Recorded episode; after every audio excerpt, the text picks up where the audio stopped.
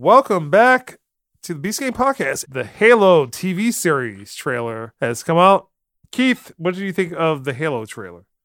I liked what I saw for the most part. It looks like they're looking at cost-saving measures, but I like the practical armor rather than try to use C G I armor and have it look like trash. The armor looks good, good as I can expect for the most part. The voice is a little jarring for the most part. Yeah. I'm surprised that the, yeah. I would be married to the Master Chief's voice.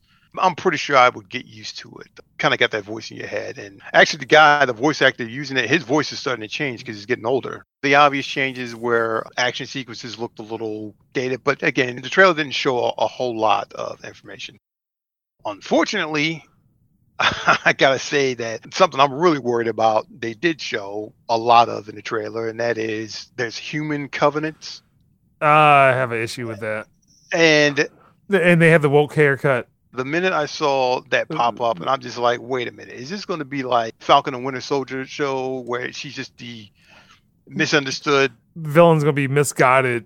And yeah, some then... misguided villain he's got to save, wreaking havoc across everything with gender-specific plot armor. I can't stand that. Moment where the little girl goes over there and she, she says a line of something what's like, Spartans aren't really nice to people or something like that. And I'm thinking to myself, I'm like, weren't the Spartans like top secret?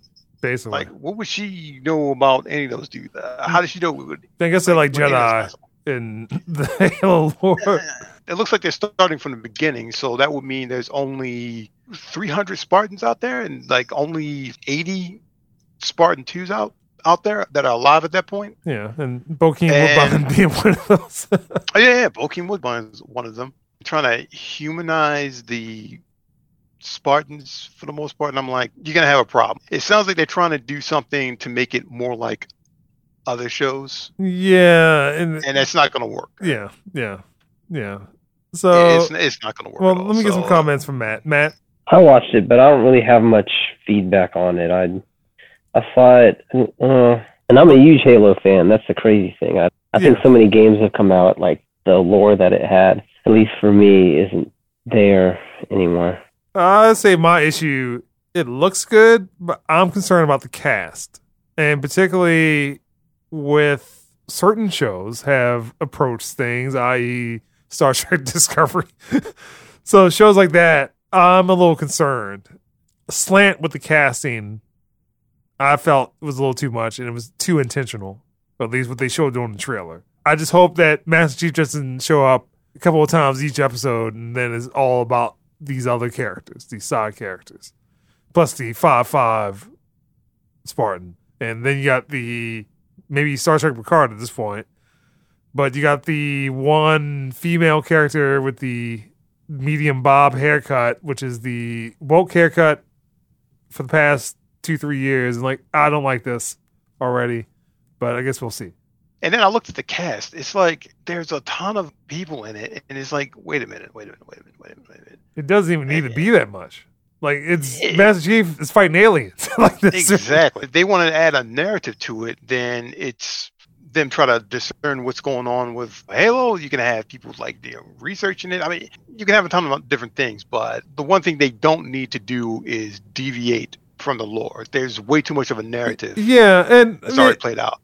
Because Halo was supposed to have a movie. Neil Blomkamp, who basically destroyed his career after Chappie, was supposed to do it.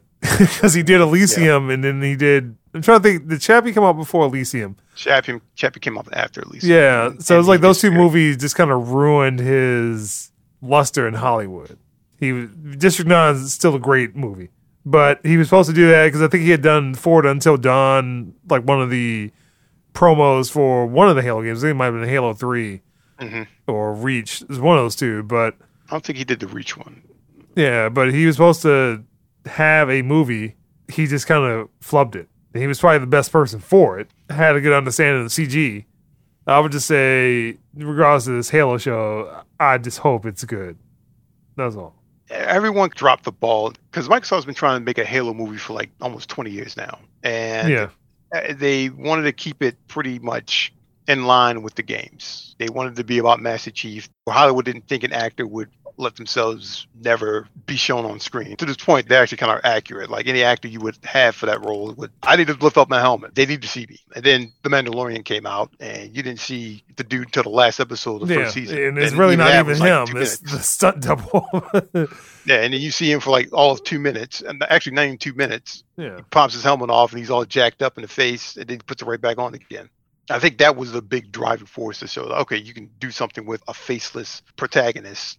From what I saw in the trailer, there's a ton of changes that didn't need to be made. Don't, well, again, the that. approach that I think they're going for is that Star Trek approach where you have the core Roddenberry timeline and then the J J. Abrams stupidness.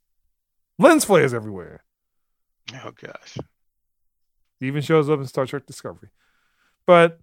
also, it looks like The Rock is going to be in a Call of Duty movie. I don't know, man. I mean, I could assume Kevin Hart will show up in this movie. Part of me is just like, or Ryan Reynolds doing a Call of Duty movie, but beyond that, I mean, I understand why. Huge franchise every year when they drop a new one, everybody goes crazy, but I don't fully understand why we're getting The Rock. That I just don't, I don't get. Like, he is the same person in every movie. I've never even seen a Rock-like character in any of the games that I played. so nah, it's got a pretty strong narrative. I mean, they can go to Modern Warfare and tell that story, but... Then it says, Dwayne The Rock Johnson denies Vin Diesel's Fast and Furious request in a heated response. That whole beef wow. he's got going on, he needs to stop with that mess, though. He needs to stop. It's making him... Little... He did respond, though. He said that he talked to him in private and said no thanks, and he still... Vin Diesel went public, oh, blah, blah, blah, you know, I need my little brother back. And then The Rock was like, you're manipulating everything. Yeah, that's the type of stuff. He, he didn't need to respond to it. He said, no, my friend, I'm moving on to my own thing. And it could have been the end of it, but he responded with that. Don't need to be a whole thing. Both too old to be playing that type of games. Really doesn't need to be that.